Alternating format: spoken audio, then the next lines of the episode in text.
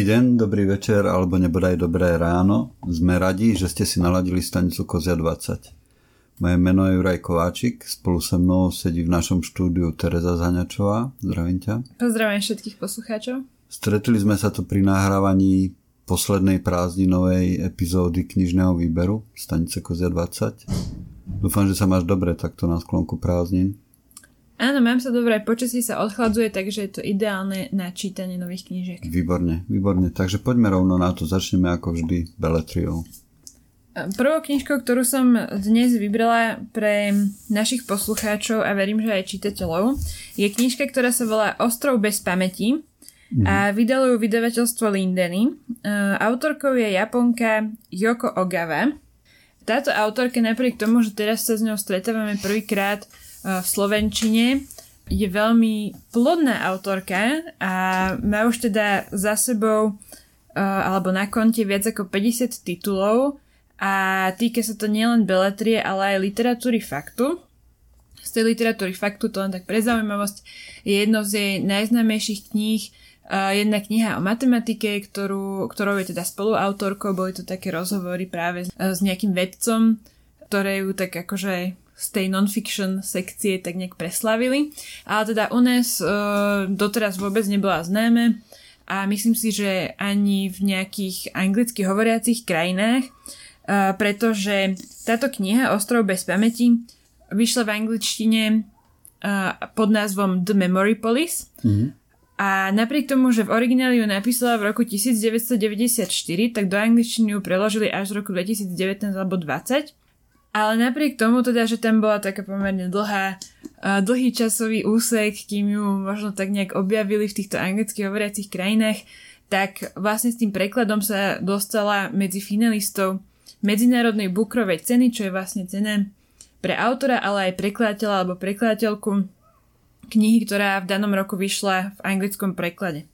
Takže to sú také zaujímavosti hneď, hneď na úvod, čiže je to, je to Jedna z jej novších kníh, teda napriek tomu, že bola napísaná v roku 94, tak už predtým mala za sebou dosť slušné množstvo titulov. Je to teda pani, ktorá má 59 rokov, čiže už v tom 94. to bola v podstate skúsená spisovateľka, takže nepatrí to medzi nejaké jej uh, začínajúce možno pokusy také spisovateľské, čiže skutočne už v čase, keď písala tento ostrov bez pamäti, už to bola v podstate vypísaná autorka, ak to môžem tak povedať. No a táto knižka je zaujímavá, lebo mňa hneď v prvom momente zaujalo to, čo píše vydavateľ v anotácii, mm-hmm. že je to desivo krásny orvelovský román. A práve to orvelovské asi nie je na tom taký možno marketingový pútač, pretože samozrejme drvivá väčšina ľudí pozná, ak nie priamo aj čítalo knihu 1984 od Orvela, na ktorú vydavateľ práve naráža touto vetou a naráža na ňu preto, lebo majú spoločné taký ten život v totalitárnej spoločnosti, ktorá nejakým spôsobom ovláda životy ľudí až do takej miery, že do nich zasahuje veľmi osobným spôsobom.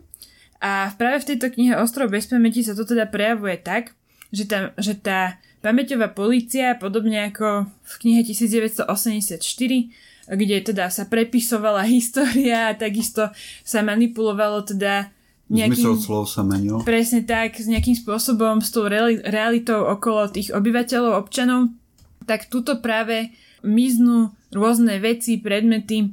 Uh, skrátka jedného dňa sa zobudíš a napríklad neexistuje tvoja obľúbená sladkosť, hmm. alebo ja neviem, zmizne nejaký druh vtáka a skrátka uh, tá, z nejakého dôvodu, keď ten, ten režim sa rozhodne, že toto už nie je niečo, čo im to skrátka nevyhovuje, tak to kompletne zmizne. No a z nejakého dôvodu tí obyvateľia tejto krajiny, alebo to, tí občania tej krajiny, ktorá nie je úplne konkrétne pomenovaná, je to nejaká proste fiktívna krajina, nevieme, kde sa nachádza, tak oni, keď ten predmet alebo tá vec uh, zmizne, oni stratia spomienku na tú vec, že predtým existovala. Mm-hmm. To znamená, že to ich uh, vedomie uh, je čoraz viac také redukované a že, lebo si predstav, že hej, že miznú veci z tvojho okolia a ty si ich potom nepamätáš, tak vlastne celé, celé, celý ten tvoj život, celá tvoja skúsenosť sa vlastne splošťuje a zmenšuje. Skrátka, ty a dá sa možno položiť až také otázky, že či tvoje prežívanie môže byť plnohodnotné, keď uh, si niečo zažil a potom to vlastne zabudneš, mm-hmm. tak čo, čo sa vlastne stane s, s tým tvojim pred, s tou tvojou minulosťou, že ktorá ťa už ako keby nemôže viac ovplyvňovať, hej, lebo, lebo to nie je, že tá vec nebola nikdy, ona tam bola, ale ty už nevieš, že ti je chýba. to ako by sme strácali kus seba. Presne tak. Zabúdaním. Áno, povedal si to oveľa jednoduchšie, ako som uh, to povedala ja, ale si to vystihol. Hej. A asi napriek tomu, že uh, som sa dočítala v asi druhej väčšine recenzií, že nie je to kniha, ktorá by mala nejaký výrazný dej a nejaké, nie je to skrátka akčná kniha, je to skôr taká hlbová kniha, dokonca ju prirovnávali v takému ponoreniu sa do ľadovej vody, ktorá vás teda prebudí úplne radikálnym spôsobom. Ten dej minimálne spočíva v tom, že je tam pár ľudí, ktorí ako keby nemajú tú schopnosť zabúdania na tie veci, mm-hmm. ktoré miznú. A práve tí ľudia sú prenasledovaní tou pamäťovou políciou. Áno. A hlavná postava tejto knihy je mladá spisovateľka a ona sa dozvie, že jej redaktor, ktorý teda s ňou pracuje na jej knihách, má práve tú schopnosť, že nezabúda. A oni sa spolu snažia teda vytvoriť také dielo, v ktorom by zachytili čo najviac tých vecí, na ktoré on si pamätá a ostatní si to už nepamätajú. To je veľmi pekná alegória a možno preto tá kniha zarezonovala, lebo možno aj ten náš súčasný svet, ako žijeme a to, ako sme zavalení médiami a internetom, tak akoby vytláčalo časť našej skúsenosti, ktorá bola predtým naša bežná ktorá sa stráca z našich životov a je nahrádzaná možno niečím menej. O niečo možno tiež prichádzame. Áno, ale my máme aspoň na výber to, že to nahradzanie môže byť, môžeme ho vedome odstraniť, ak si ho uvedomíme. Kdežto ľudia v tejto mm-hmm. knihe sú vlastne zbavení tejto možnosti. Áno. Tým pádom to je vlastne úplne neslobodná veľ- voľba, sú, sú do nej donútení.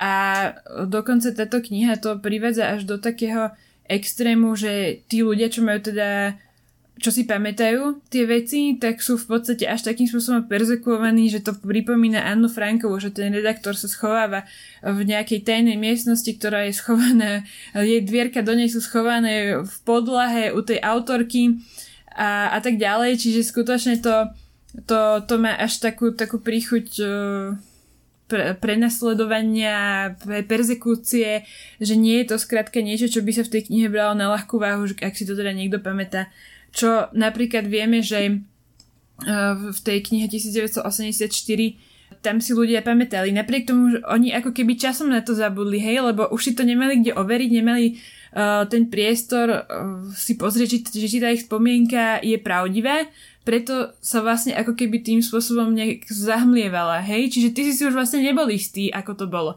Kdežto tu sa to vlastne absolútne technicky snažia vymazať, odstrániť a alternovať vlastne tú minulosť až takýmto radikálnym hej, spôsobom. Hej. To mi pripomenulo dve veci. To vymazávanie minulosti je veľká téma. Pr- pr- pr- prvé, čo človeka napadne, sú zrejme tie retušované fotky Stalina a jeho súdruhov, ktorí postupne mizli, asi tu poznáš.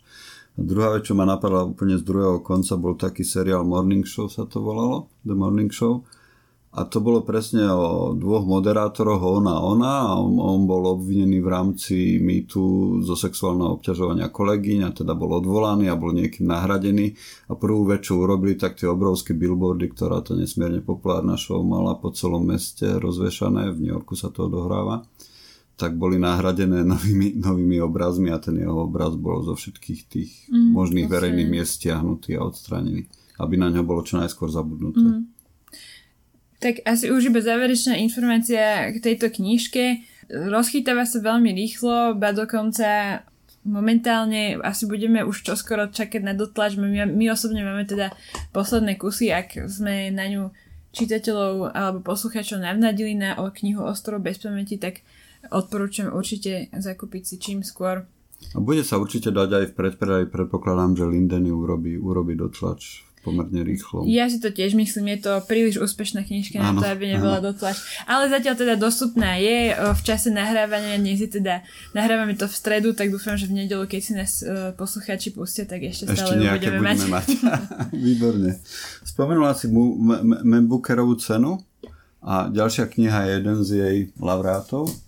Julian Barnes je u nás veľmi dobre známy spisovateľ aj vďaka vydavateľstvu Artforum britský spisovateľ.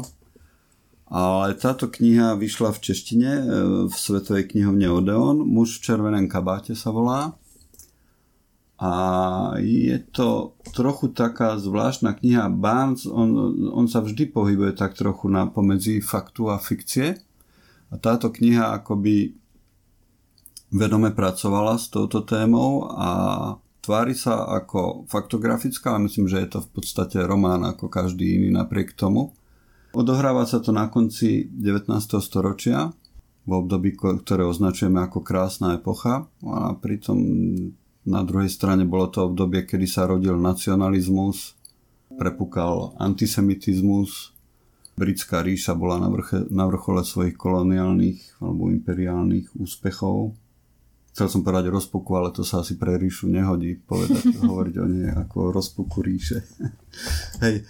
A teda tento Barnesov román má troch hrdinov hlavných a sú to takí úplne iní ľudia. Jeden je spoločenský zlatokop, druhý je priemerný básnik a zberateľ kuriozít a tretí, asi najhlavnejší hrdina, je lekár, vedecky založený človek s takým dosť komplikovaným súkromným životom Okrem iného je, je, je to odvolávka na, na reálnu postavu, alebo je to postavené na reálnej postave doktora, ktorý je za rozvojom chirurgie alebo ginekológie, teda človek, ktorý naozaj výrazne ovplyvnil rozvoj lekárstva v svojom období. A mne sa na tom veľmi páči, ešte som tú knihu nečítal, ale určite pôjde do našej domácej knižnice. Veľmi sa mi to páči práve kvôli tomu, že to sú tam traja takí rôzni ľudia a som zvedavý na to, ako bude vyzerať tá konštrukcia tej doby z pohľadu každého z nich. A možno je to tak, že každá tá doba, ako žijeme, je v konečnom dôsledku iba takým váženým priemerom, priemerom takýchto konštrukcií, ktoré si všetci robíme. No, teším sa na to veľmi. Kniha je okrem iného mm, doplnená aj fotografiami alebo reprodukciami portrétov a opäť je to, myslím, taká trochu finta, aspoň ako som získal dojem zatiaľ z tej knihy, že, že aby podporila takú tú, tú faktickú stránku veci, ale je to také, ta, také konštatovanie faktu s jazykom v líci, že trochu sa nad tým aj Barnes samotný pousmieva a ako by aj on vedel, že v prvom rade je to, je to román. No ja som sa práve že dočítala, že Barnes uh, strávil roky rešeršom na túto knihu mm-hmm a dokonca niekde som čítala tak odvážne tvrdenie, že všetko sedí faktograficky, ako je tam napísané. Áno, to je veľmi odvážne tvrdenie, lebo, lebo hovoriť o tom, že, že, že čo boli fakty pred 100 rokmi, vieš, z pohľadu ľudí, ako žili vtedy a ako, ako, ako ich my vnímame my, je, je odvážne. A keďže to napísal Barnes, tak predpokladám, že v prvom rade to bude román. No, zatiaľ, čo som čítala tých prvých 30 strán, tak mi to ako román veľmi nepripadalo, lebo skutočne je tam toľko faktov a tak veľmi mám pocit, že sa nám snaží vysvetliť všetko okolo každú jednu postavu, ako sa s kým stretla mm-hmm. a mhm. prečo išla kam, mm-hmm. že som z toho bola až... Eh, no, no skutočne mi to román zatiaľ neevokovalo, ale ešte som prečítala príliš málo na to, aby som vedela sa k tomu úplne adekvátne mm-hmm. vyjadriť.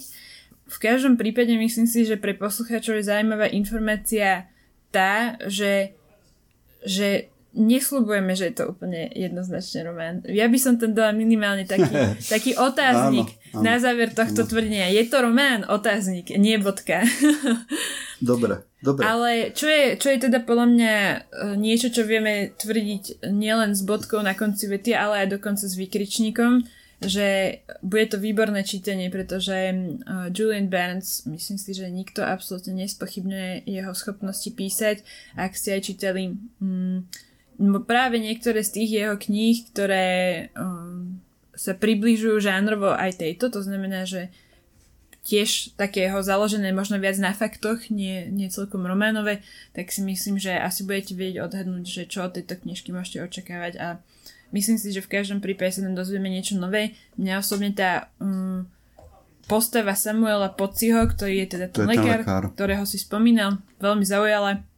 Myslím si, že je zaujímavé, akože určite to bol príkopník na svoju dobu a takíto ľudia vždy je zaujímavé pozrieť sa nad tým, ako rozmýšľajú nad vecami, pretože ak niekto niečo spraví prvýkrát, tak ja sa vždycky tak zamýšľam nad tým, že ako mu to napadlo. A mňa fascinuje aj tá doba, lebo naozaj to bola doba, kedy sa postavila Eiffelovka a ešte teda veľa ľudí ju odsudzovalo, tak ako dnes odsudzujeme mnohé novostavby. A zároveň je to také obdobie tesne predtým, ako prišiel ten veľký zlom, ako prišiel Freud a ako prišiel mm. Einstein. Je to možno tá posledná doba, kedy sme ešte verili tomu, že ľudia sú stredobodom, stredobodom vesmíru. Áno, a páči sa mi tam aj tá kombinácia toho eh, človeka rozumu, Mhm. dokonca až mysliteľa, tak je označovaný eh, v podstate aj v nejakých internetových zdrojoch, keď som si googlila jeho ako človeka, toho Samuela Pociho, tak normálne je tam označený lekár, mysliteľ. je veľmi ale zaujímavé. zároveň ten jeho portrét vie, že je na, nakreslený Áno. v, v, v župane, predpokladám, alebo Áno. v takom kriklavo-červenom, v zaujímavej pôze. Na tom obraze veľmi vynikajú tie prsty, ako keby to boli Áno. prsty klavíristu, alebo také. Je to veľmi Presne senzuálne tak. v niečom. Presne tak, a to sa presne spomína na začiatku tej knihy, že vlastne tie prsty uh, ako keby možno na prvý pohľad pripomínajú toho klavírista, ale v skutočnosti majú evokovať toho chirurga, ktorým on bol. Alebo ginekologa. Áno. A, ale to som chcela dokončiť, že ako si ty povedal, je to napriek tomu, že to bol teda človek uh, takého rozumu a vážil si teda vedu, tak je tu zobrazený v župane, myslím, kamarátil sa práve s tými uh, ja neviem, Grof a knieže, to myslím, alebo Grof a Baron, uh, ktorých si spomínal, ktorí boli vlastne veľmi tak bohemsky založení a myslím si, že táto kombinácia môže, uh, môže byť veľmi zaujímavé a možno aj mnohým čitateľom môže ponúknuť uh, taký nejaký pohľad, v ktorom sa sami uvidia. Áno, áno. Pretože mám pocit, že je mnoho ľudí, ktorí sa radi, uh, riadia rozumom, napriek tomu si aj radi užívajú život, takže... K tomu nášmu sporu na začiatku, ja by som si možno stavil na to, že to v prvom rade nebude o faktu, ale že to bude o príbehoch tých ľudí a tie príbehy budú dielom, budú dielom Juliana Barnesa. V tom zmysle je to podľa mňa viac román ako faktografická kniha. Ale uvidíme, prečítame si a uvidíme. Uvidíme, treba čítať rozhodne. Tak, tak, vrelo odporúčame. Tretiu knihu, ktorú by sme vám dnes chceli predstaviť, je kniha s názvom Vivien a napísala ju talianská autorka Francesca Diotalevi a vydalo ju vydavateľstvo Inak. Autorka Francesca Diotalevi je v podstate mladá talianská autorka, ktorá už napísala asi 4 alebo 5 kníh a už predtým jej vyšla jedna kniha, ktorá sa veno, uh, venovala životu Modiglianiho Mhm. a tiež to bolo vlastne jeho život spracovaný v románovej podobe. A hovorím tiež, pretože aj táto kniha Vivien vlastne spracúva život e, fotografky, alebo teda nie len fotografky Vivien Majerovej. A, a táto, táto žena bola podľa mňa fascinujúca a zaujímavá práve v tom, že napriek tomu, že sa celý život venovala e, fotografovaniu, ba dokonca ju uh, niektorí menujú za jednu z najvýznamnejších uh, fotografiek 20. storočia, tak sa to o nej vlastne nevidelo až dokým nezomrela. Venovala, živila sa v podstate opatrovaním detí a rôznymi inými takými, ako dá sa povedať, nízkoprímovými zamestnaniami sa živila, skrátka takými, čo nepotrebovala na ne žiadnu kvalifikáciu. A popri tom všetkom teda fotila. No a práve to dielo je na ňu úplne strhujúce a zaujímavé, pretože uh, vlastne keď zomrela, tak ona mala všetky svoje veci, vrátane svojich negatívov, fotoaparátov a množstva osobných vecí uložených v takom, ako sa, ja neviem, to sú také tie, v Amerike sú také tie verejné špajze. Skladisk, skladisko, Presne alebo tak. to nazveme verejné.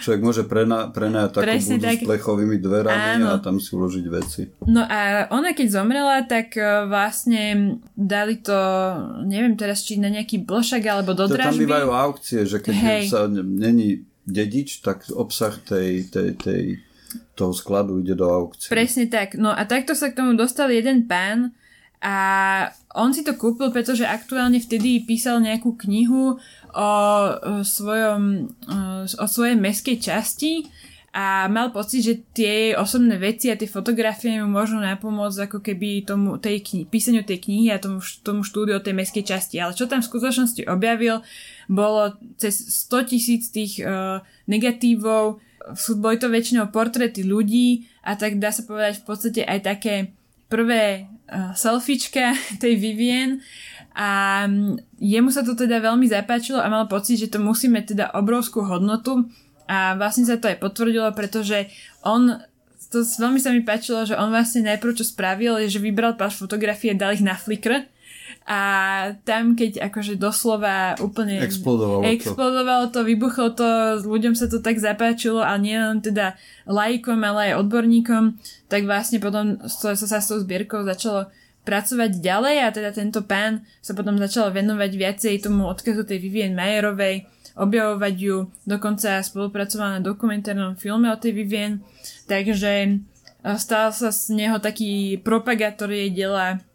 Napriek tomu, že teda ona bola celý svoj život absolútne neznáme, tak po sebe zanechala takéto uh, výnimočné dielo a ja som si ju našla, keď si dáte normálne vivienmayer.com, tak tam uh, okrem akože nejakých informácií o nej a o, o knižkách, čo o nej boli napísané a tak ďalej, tak je tam niekoľko takých ukážok z tých jej fotografií a mne sa to veľmi páčilo, do, zobrazovala doslova jednoduché veci, ktoré videla na ulici, ľudí, uh, portréty a takisto aj sebe, ale na, napriek tomu, že sú to také veci, ktoré by možno na prvý pohľad sa zdali, že ja, to by som aj ja vedela odfotiť, čo tiež okolo toho chodím každý deň, tak tie fotografie majú neskutočnú hĺbku a vlastne aj medzi odborníkmi je veľmi uznávané, lebo napriek tomu, že nemala žiadne fotografické formálne vzdelanie, učila sa vlastne svojou praxou, tak fotila na taký fotoaparát, ktorý bol vlastne na profesionálne používanie, bol aj pomerne drahý, keď si ho kupovala, kúpila si ho vlastne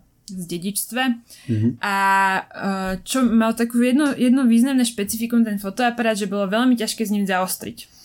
A vlastne one, odborníci uznávajú za to, že jej fotografie sú neskutočne presné a ostré, čo bolo vlastne veľmi náročné dosiahnuť práve s týmto fotoaparátom, takže aj to je taká možno vec, ktorá je na nej zaujímavá a tie fotografie majú neskutočnú hĺbku. Uh, veľmi sa mi páčili aj či už čierno alebo farebné téme a v podstate ten fotoaparát ešte taká kuriozitka.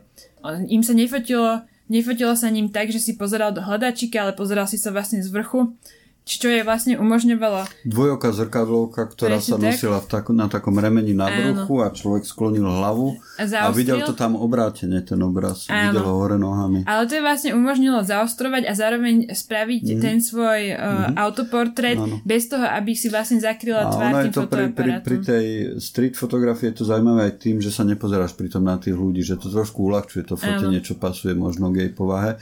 Ona, ona jej príbeh je nesmierne fascinujúci. Ja som mal to šťastie, že som som to zachytil, keď sa to začalo vynárať ako fotografie. Áno, to ako bolo vlastne hovoríš, keď nedávno. Sa to, to bolo nedávno, že skutočne, keď sa to zjavilo na Flickr, potom na Facebooku a proste to meno zrazu vyskočilo a človek objavil to obrovské dielo. A skutočne to bolo tak, že ona celý život robila opatrovateľku detí alebo podobné práce a keď mala voľno, tak chodila po meste s tvojou dvojokou zrkadlovkou a fotila fotila buď ľudí, ktorých videla, alebo fotila seba v odrazov, vo výklade a podobne. O, jej séria autoportrétov je skvelá. Áno. Takže určite, určite je, môže to byť veľmi zaujímavá knižka, ale určite si pozrite aj fotografie. Áno.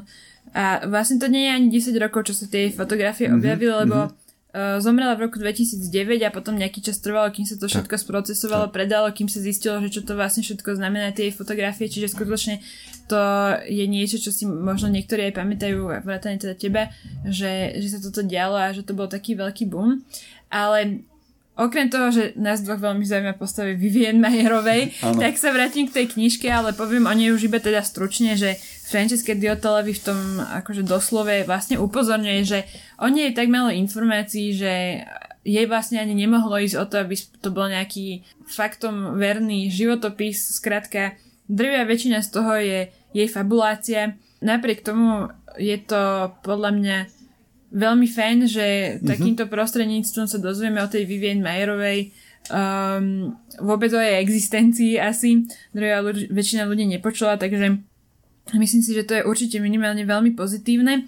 A začítala som sa trochu do toho románu. Áno, občas sa mi to zdá až taký, taký zromantizovaný život, že tá Vivien sa mi zdala taká veľmi až taká strohá osoba a nie, som si úplne istá, či by možno takto kvetne to o sebe rozprávala, ale tak to už je akože vec štýlu tej autorky a myslím si, že minimálne um, za, nejaký prečítanie, za prečítanie nejakého úrivku v knihkupectve to, to určite stojí a ak vás, uh, ak vás zaujíma aj osoba Vivien Majerovej, tak určite odporúčam aj uh, googliť uh, si ju viac, lebo jej, jej dielo je strhujúce. Je, výborne. Prejdeme do literatúry faktu, teraz už takej, že ne, ne, nediskutovateľnej literatúry faktu. tak môžeme začať knihou Daniely Dvožákovej pod vládou ženy. Vydajú, vydalo ju vydavateľstvo RAK ktoré vydávalo aj stopy dávne, tú sériu Stopy dávnej minulosti. Mm-hmm. A tu treba vyzdvihnúť jednu vec úplne, než začneme, že tá kniha je nesmierne krásne urobená.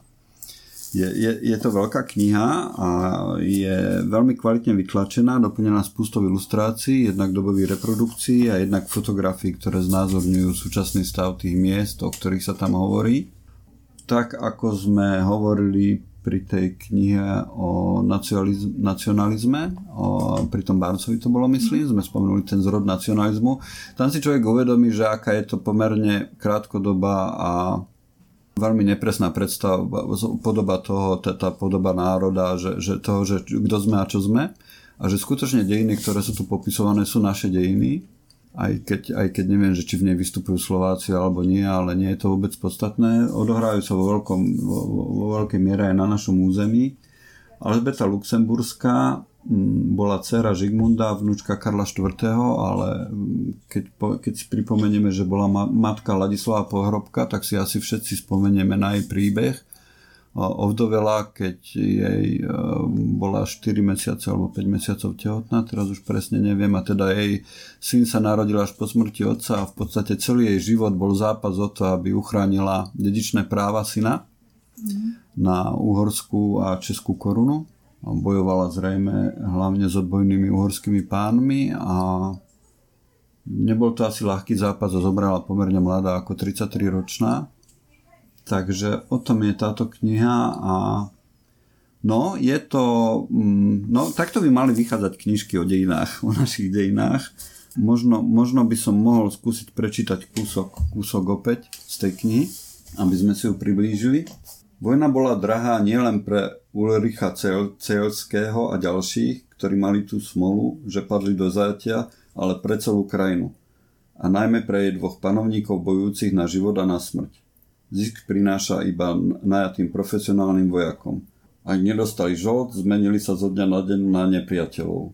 Alžbeta sa o tom niekoľkokrát presvedčila. Napríklad v marci 1441 požiadala Viedeň urgentnú pôžičku, aby mohla vyplatiť žoldnierských kapitánov Romana, Šamburského a toho Stopolčian. Pre nevyplatený žolt sa zo spojencov stali nebezpeční nepriatelia ktorí obsiadili kostol vo Svetom Jure a ovládli prístupovú cestu do Bratislavy, pričom hrozilo, že budú robiť výjazdy aj do Rakúska. Navyše sa spojili s oddielmi v Skalici a na Devíne, takže podľa slov kráľovnej mali k dispozícii až 1400 jazdcov. Z Devina útočili žoldnieri Ladislava z Gorian, tiež pre nevyplatený žolt. Svojmu pánovi tým spôsobili veľmi nepríjemné okamihy, pretože vo februári 1441 prenikli až do Rakúska a spustočili Fišament a okolie. Takže v skutku je to, áno, je to aj o nás. Takže veľmi pekná kniha a ďalšie, ďalší skvelý počin vydavateľstva RAK. Áno, mne sa, mne sa páči, že vlastne aj autorkou je historička Daniela Dvořáková a že na Slovensku v poslednom čase sa mnoho slovenských aj mladých historikov uh, realizuje aj publikáciami mm-hmm. A že teda mám pocit, že žien a dám a historičiek a výskumníček je tam trošku pomenej, takže som rada, že toto je jedna z tých kníh, kde ano. môžeme aj ženy trošku zviditeľniť a navyše takou zaujímavou témou. Tak verím, že aj pani Dvořáková sa našla v tej uh, téme pod vládou ženy, takže sa mi to páči, že sa to nám tak pekne spája. Uh, nechcem tým absolútne povedať, že to je nejaká feministická literatúra, ale uh, je to taká milá zhoda náhod, že o žene píše žena. Hej, hej, ale tak zrejme aj vtedy platila vtedy zvlášť, že žena to mala mnoho ťažšie ako muži, keď si chcela udržať to svoje postavenie. Tak to dá sa povedať, že ešte stále trvá v istom To ešte stále trvá, ok, ok. Tieto sa myslím dostaneme skôr či neskôr. Uh, Dobre, ale myslím, že môžeme teraz ísť na trošku inú tému a tá bude teda veľmi moderná a aktuálna oproti no, tej predchádzajúcej knihe. Ešte chcela by som vám predstaviť uh, knižku Život na míru, ktorú vydal vydavateľstvo Absint, respektíve české vydavateľstvo Absint v edícii Prokletí reportéři, ktorú určite dobre poznáte. Uh, je to úplne charakteristická edícia aj svojim vzhľadom, aj teda tým štýlom. A autorom je Marek Rabí. Je to polský autor, pôvodne vyštudovaný historik, uh, v súčasnosti um, hlavne novinár. Venuje sa najmä problematike globalizácie a jej vplyvu na náš každodenný život. A to vlastne absolútne sedí aj s témou tejto knihy tá, tá anotácia na našej stránke hneď začína takou provokatívnou otázkou, že či ste sa už zamysleli nad tým, odkiaľ je to tričko, ktoré práve máte na sebe. A s tým vlastne súvisí téma tejto knihy, pretože uh, Marek Rabi, myslím to bolo v roku 2013, ak sa nemýlim, uh, tak jeho tak akože osobne dosť zasiahla tá tragédia, ktorá sa myslím odohrala v Indii. Tam vlastne vtedy uh, sa stala um, také, také nešťastie v jednej továrni, textilnej továrni, pri ktorej zahynulo asi tisíc, uh, tisíc ľudí, ktorí teda pracovali v tej továrni na oblečenie v podstate. No a on sa teda rozhodol, že pôjde tam a skúsi, pokusí sa spracovať ako keby také dve roviny toho, tej udalosti. Prvá chodil za ľuďmi, za príbuznými tých ľudí, ktorí tam zahynuli a pýtal sa ich vlastne na to, ako to prežívajú samozrejme, ale na ten ich názor aj celkovo akože na tú situáciu a potom aj v širšom kontexte tá druhá rovina je v podstate celý ten textilný priemysel, ktorý, ako dobre vieme, často uh, využíva veľmi tých svojich zamestnancov, obzvlášť v tých najchudobnejších krajinách, ľudí, ktorí sú v podstate odkazaní na prácu v týchto továrniach, v týchto fabrikách na oblečenie v podstate tam sú vyplácané absolútne nízke mzdy, katastrofálne podmienky a e, je to akože, keď to poviem tak zjednodušene, všetko len preto, aby sme si mohli kúpiť tričko za, ja neviem... Za 5 eur. Za 5 eur, hej, to je ešte, akože to si ešte pridal, aj za 3 by sme vedeli nájsť. to je také, akože smejeme sa, ale je to zase hej, akože hej, také, hej. také smutné. Je to, je to smutné určite, to je taká tá temná stránka kapitalizmu, trochu mi to opäť pripomína tú prvú knihu, o ktorej sme hovorili, vieš, to ako, uh-huh. ako, ako strácame schopnosť, schopnosť vnímať niektoré veci a ako sú, sú, sú móda alebo značky trošku prostredkom toho, ktoré nám masírujú tú hlavu. Hej. No, ja by som k tej knihe ešte povedala, že Myslím, že tiež som to vyčítala v anotácii, že je to v podstate ako keby nebezpečná kniha, pretože keď sa nechcete úplne zamyslieť nad svojim konaním, v tomto prípade uh, doslova konzumáciu toho oblečenia, mm-hmm. tak je veľmi nebezpečné čítať, pretože uh, vás bude vyrušovať, ale podľa mňa to nie je úplne, úplne taký ako keby legitimný pohľad na tú tému, lebo v podstate to, to ani nie je, že táto kniha by bola napísaná tak, že nás chce nejako emocionálne vydierať a vzbudiť lútosť nad tými ľuďmi, ktorí tam pracujú. To je skrátka realita, ktorú my odmietame vidieť. Mm-hmm. A je to drsné, je to skutočne miestami aj smutné.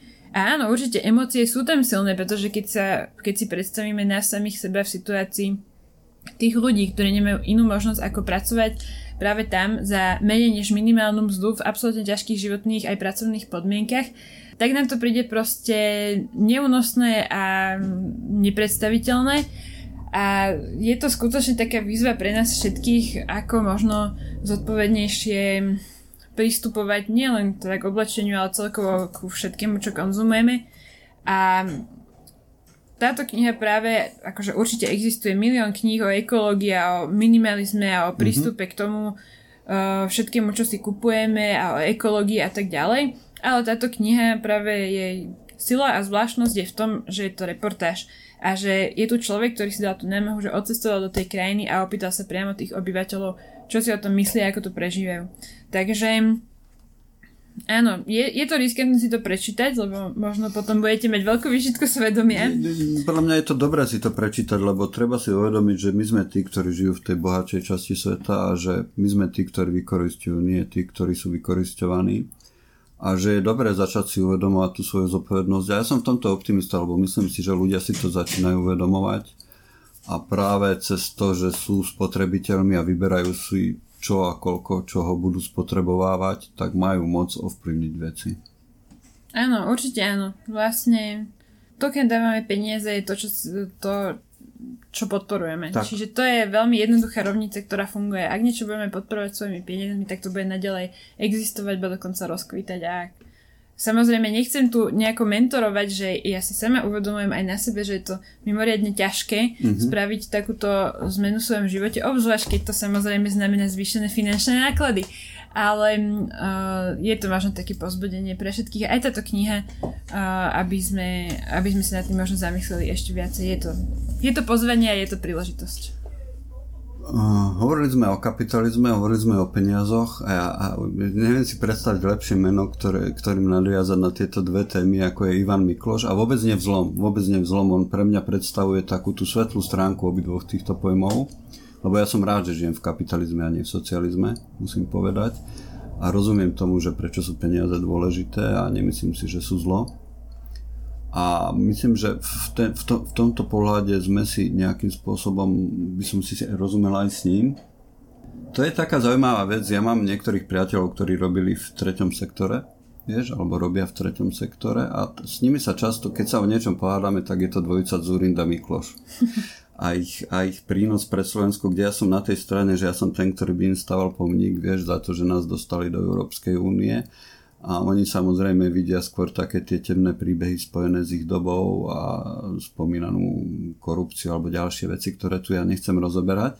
Takže je to, je to, je to taká možno trošku na prvý pohľad kontroverzná téma, ale mne to príde skutočne jednoznačné, lebo aj dnes vždy, keď sa vynorí nejaká téma, teraz bol ten Afganistan a prišiel článok, ktorý napísal Mikuláš Zorinda o tej situácii v Afganistane a skutočne čítať niečo tak zmysluplné z úst politika, človek si odvykol. Vieš, že je to zrazu veľmi, veľmi príjemné a že teda ja rozhodne nie som človek, ktorý by vo všetkom súhlasil s dvojicou Zurinda Mikloš, ale tie plusy a prínosy tej dvojice mňa vysoko prevažujú a teda toto je kniha, aby sme už prešli ku knižke a, a nehovorili iba o mňa. Povedz aj, ako sa volá. sa, už, už dávno nevidím svet čierno-bielo. Hej, to prichádza s vekom, to prichádza s vekom. Takže sú to rozhovory Ivana Mikloša s Tomášom Gálisom a tá kniha je štrukturovaná do kapitol, ktoré sú pomerne tak jednoznačne nazvané a teda prechádzajú tým obdobím v podstate od toho, ako sa Ivan Miklo zapojil do, do, do, do politiky až po súčasnosť.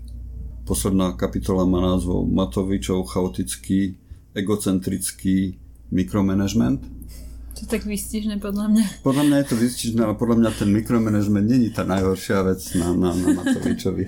tak, takže, takže, takže je to knižka, ak chcete trošku spoznať Ivana Mikloša, myslím, že to stojí za to. Ako svoji mladí ľudia, ktorí nejako s dešpektom k nemu pristupujú, ja tomu nie úplne rozumiem. A iba, iba prečítam opäť kúsok, opäť kúsok prečítam, kde hovorí, hovorili sme o peniazoch, takže tu je priama otázka, aký máte vzťah k peniazom. Pragmatický Platí asi to, že k tomu, aby ste boli slobodní a aby ste dokázali zabezpečiť štandardné veci a kvalitu života sebe a svojim, svojej rodine, potrebujete nejaké množstvo peňazí. Ale zároveň je známe, že s množstvom peňazí sa nezvyšuje ani šťastie a v zásade ani kvalita života. Lebo kvalita života nie je daná tým, v akom byte bývame, v akom aute sa vozíme, ale aj našim vnútorným prežívaním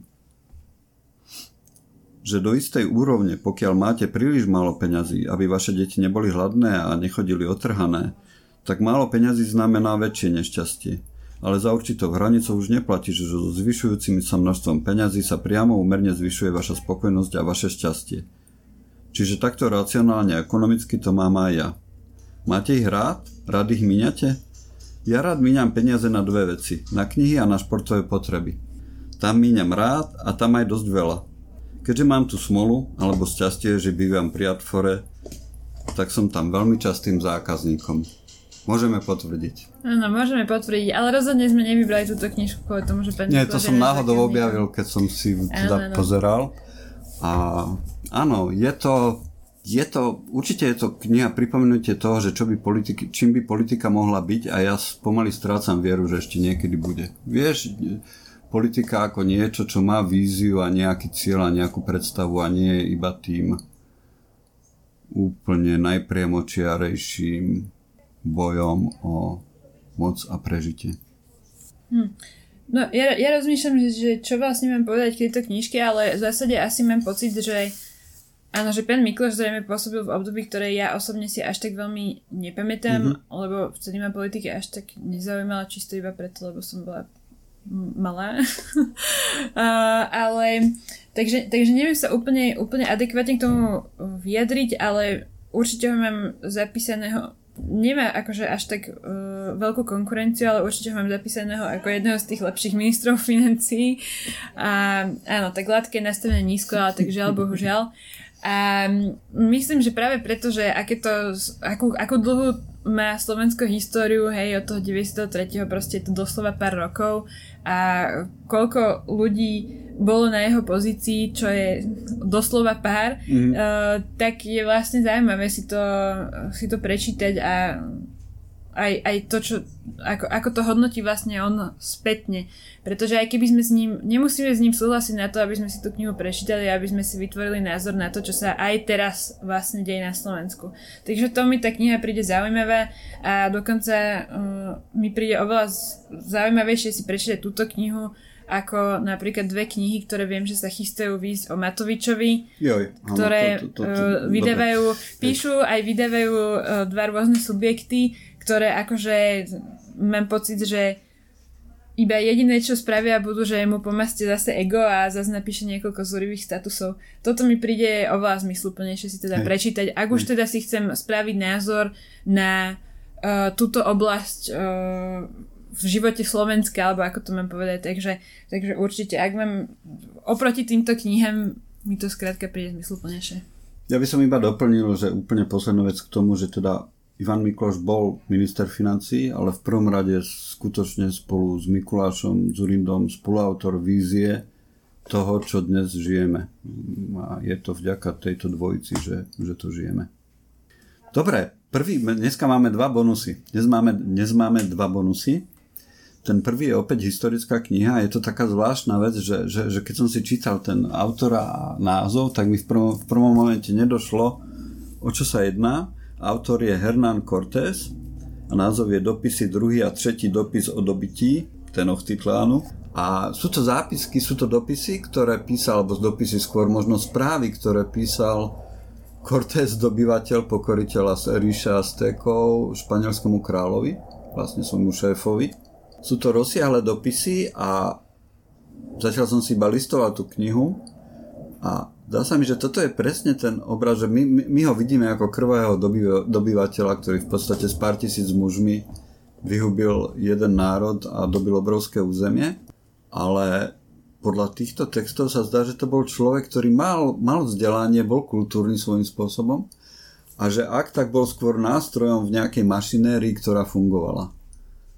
Vieš, že, že, že, že, že, že robil veci, ktoré robil a aj keď sa mu niektoré možno nepozdávali, tak nemohli ich nerobiť, pretože okolnosti, osadníci, ktorí tam prišli a o ktorých sa bolo treba postarať, král, ktorý sa dožadoval peňazí, ktoré potreboval na to, na čo ich potreboval, ho proste tlačili do, do, do cesty, po ktorej išiel a ktorou sa tak nechválne zapísal, nechválne zapísal do histórie.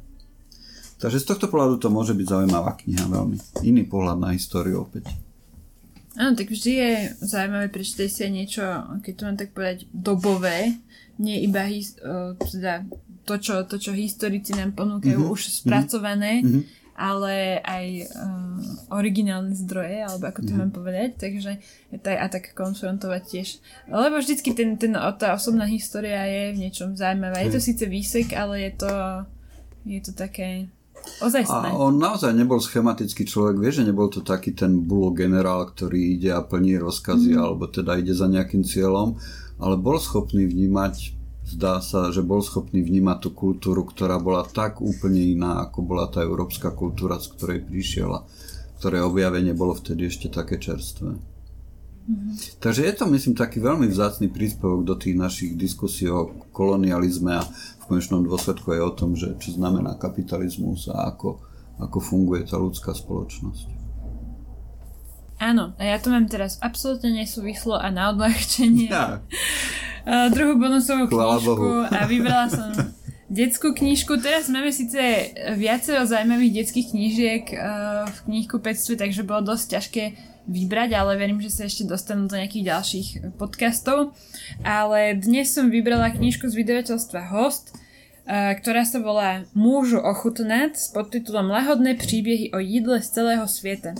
A autormi sú teda manželia Miželinský spolu s Natáliou Baranovskou a práve týchto manželov Miželinských uh, Poliakov možno už poznáte, pretože uh, im aj v Slovenčine vyšli knihy a konkrétne jedna sa volá Mapy, to je trošku taká staršia a druhá sa volá Cesta do divočiny, ktorú teraz neviem, či tento alebo minulý rok vydal Slovart, veľmi pekná knížka, také komiksové, komiksové putovanie po národných parkoch sveta. Takže to sú ozaj veľmi pekné knižky a úplne splňajú tú vlast, majú tú vlastnosť encyklopédy, ktorú ja mám najradšej a to je, že sú informatívne, ale sú informatívne veľmi zabavným a originálnym spôsobom. A, takže aj táto knižka to, to má čo ma veľmi teší. Perfektne ilustrovaná, krásna, farebná, veľká knižka, uh, dajme tomu pre deti tak 7 plus by som povedala, to je taký môj odhad. Je to knižka, ktorá teda pojednáva o jedle a je rozdelená teda podľa jednotlivých krajín, ktoré uh, vždy jednak na tých stránkach sa nachádza nejaká informácia, aj základná informácia mimo jedla o tých krajinách ale potom tu prechádza rôznymi uh, jedlami, dezertami, m, predjedlami, delikatesami, nápojmi, uh, typickými potravinami, ovocím, zeleninou, skrátka všeličím možným, čo sa v tej krajine je a čo je, čo je pre ňu typické. A ku každej krajine je aj uh, jeden nejaký recept, ktorý si vlastne deti môžu buď seme alebo doma s rodičmi vyskúšať a tak ochutnať vlastne niečo z tej niečo z tej krajiny, z, tej, z tých typických jedál, ktoré tá krajina má. Takže ja si myslím, že to je veľmi pekná knižka, prevedie vás po celom svete a myslím, že dá sa s ňou dobre zabaviť, či už čitateľsky, alebo aj v kuchyni a, a je pekná. Určite aj, aj ten pohľad na ňu poteší. Vyzerá veľmi pekne, ja už som trochu mimo detských kníh v tejto etape života, ale to si pamätám, aké to bolo krásne, keď s takouto veľkou knihou som si lahol s chlapcami na koberec a tam sme si to čítali, pozerali a rozprávali sa o tých knihách. Takže toto je presne taká knižka, s ktorou sa to dá, myslím, robiť. A úplne ideálne by bolo, keby si si nelahli na koberec, ale zobrali ju do kuchyne, opasali sa za a začali experimentovať, alebo tuto vyskúšali Áno, nejakých pár receptov. To už je nad moje schopnosti, ale sú určite naši čitatelia niektorí, ktorí by to zvládli. Môže to byť možno aj veľmi pekný doplnok k nejakým začiatkom zemepisu a geografie mm-hmm. a určite skvelá kniha aj pre eh, homeschoolované deti, ktoré takýmto spôsobom sa môžu aj niečo naučiť, aj si niečo vyskúšať. Hej. Takže odporúčame. Možno že, možno, že bude aj v Slovenčine, ale zatiaľ o tom nevieme nič. Ale teraz, ak nás niekto počúva zo Slovartu, tak budeme radi, ak uh, preložíte a vydáte aj po slovensky. Áno. Áno, no dobre, vybrala si veľmi dobrú knihu na záver, lebo dnes sme mali prekvapivo samé vážne témy, sa mi zdá, alebo takmer samé vážne témy. Takže dobre, že končíme na túto nôtu. September má byť plný nových kníh, podľa všetkých správ, takže tešíme sa na ďalšie stretnutie s vami. Hmm. A nie nových kníh, ale aj pekných literárnych festivalov. Uh, iba tak v skrátke ich vymenujem, aby ste si ich mohli potom pogoogliť, lebo dátumy si rozhodne teda teraz nemôžem uviezť, aby som vás nepriviedla do omilu, ale bude festival Novotvar, uh, bude Noc literatúry, bude Žilinský literárny festival, A, dokonca aj v Čechách sa chystá festival Tabuk, ako vždy, a aj Svet knihy. Takže september bude úplne nabitý literárnymi udalosťami, asi to všetci chcú stihnúť, kým ne zase uh, prikvačí tretia vlna. Takže ak máte chuť sa ešte v septembri kultúrne a literárne vyžiť, tak určite googlite tieto festivaly, nájdete si program, ktorý sa vám páči a príďte ich podporiť aj svojich obľúbených autorov. Áno. Aby som prihrial našu polievočku, Sledujte náš Facebook a prihláste sa na náš newsletter, všetky tieto informácie tam nájdete. Presne tak. Dobre. Takže ďakujem vám, ďakujem vám a lúčim sa s vami, lúčim sa aj s tebou, Tereza. Bolo to opäť zaujímavé. Áno, ďakujem za rozhovor. Mne tieto podcasty vždy tešia, tak verím, že tešia aj našich poslucháčov. Veríme v to a tešíme sa na ďalšie stretnutie. Počúvali ste vysielanie stanice Kozia 20. Majte sa dobre, opatrujte sa, dávajte si na seba pozor prázdniny sa končia, ale september snáď bude príjemný. Majte sa dobre, opatrujte sa, kupujte si dobré knihy, nájdete ich na adrese www.artforum.sk.